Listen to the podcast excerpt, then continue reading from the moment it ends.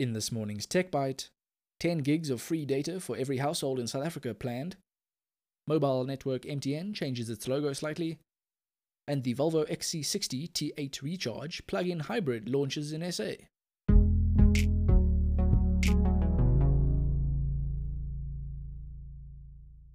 Good morning and welcome to Stuff's Tech Bite, a quick wrap up of all the local and international tech news you might have missed. Whether it's used to stalk your ex on Facebook or research ancient cultures for an assignment you really don't want to do, access to the internet has become essential. It's becoming increasingly clear that internet access is a basic human need in South Africa and abroad. Now, the Minister of Communications and Digital Technologies, Khumbudzo Ntshavheni, is pushing for basic data allowance for all South Africans. This was at the recent State of the Nation address by President Cyril Ramaphosa. She detailed the prescribed minimum data of 10 gigs per household will function as a utility, you know, like electricity and water, Data has become a new utility like water and electricity in our homes. At some point, a South African household, despite whether they are rich or poor, will be given access to 10 gigabytes per month, because that is what the government will deliver, she said. As honourable as the free data for everyone may sound, it's not easily executed. The plan does not detail who will supply the data, which mobile network or ISP, or who will be paying for the data. We do know that this forms part of a larger plan in which the government aims to roll out municipal high speed broadband to the public. This means fiber or ADSL connectivity will be available through any local municipality in an ideal world. The minister may plan to offer free data via this service, but that's not clear from the limited available information. Curiously, the minister also said the department is working on policies for both 6th and 7th generation mobile technologies, neither of which yet exists or will exist commercially for years to come. TechCentral touches on another uncertain element of the minister's debate. Of course, a free basic data allocation to all South Africans will offer more widespread access to information, increase accessibility, and help develop the economy. It's not quite clear how the government would implement such a plan, though. MTN is about to launch a major rebranding campaign on the 27th of February 2022, and by major rebranding we mean slightly changing its logo and typeface. The new look is already on display outside MTN's offices in Roodepoort, Gauteng. It's opted for a much more simplistic look, Gone is the white and yellow text with a red accent, the blue oval, and white border. This time around, the telecoms company has opted for a two tone approach. The blue block letters MT and N are bordered by a blue oval on an all yellow background. But wait, there's more.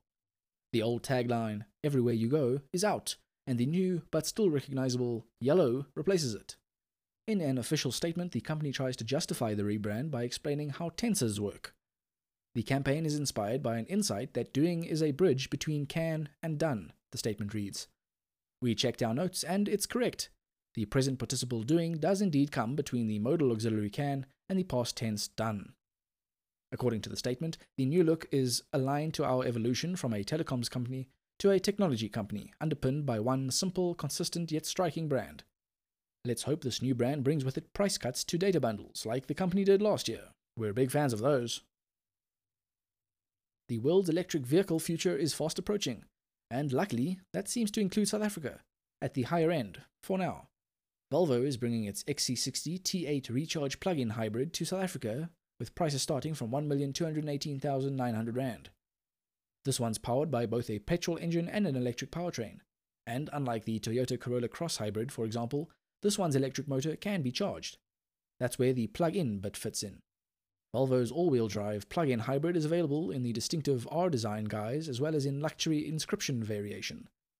Powering the XC60 T8, you'll find the 233 kilowatt 400 Newton meter turbo and supercharged 2 liter petrol engine. Supporting it, you've got a 107 kilowatt 309 Newton meter electric motor, along with its 18.8 kilowatt hour lithium ion battery. That's the one you can charge up using a cable. If you're opting for the EV only mode, you'll manage a range of up to 81 kilometers and a combined fuel consumption of around 1.6 liters per 100 k's. If you're tapping the petrol reserve, these two motors aren't dragging their feet either, and you can expect to reach 100 kilometers an hour in just 4.8 seconds. That's in a mid-sized SUV.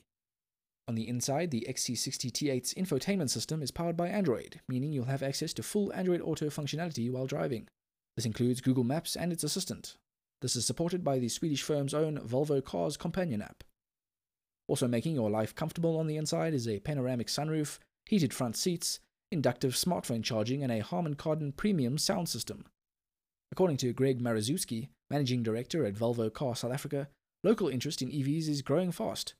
Global sales of recharge models increased 11.5% year on year in January 2022, accounting for 31.7% of all Volvo vehicles sold around the world during the month, a press release details. You need only look at the popularity of our first fully electric model, the XC40 P8 Recharge, to understand there's a growing local appetite for electrified vehicles.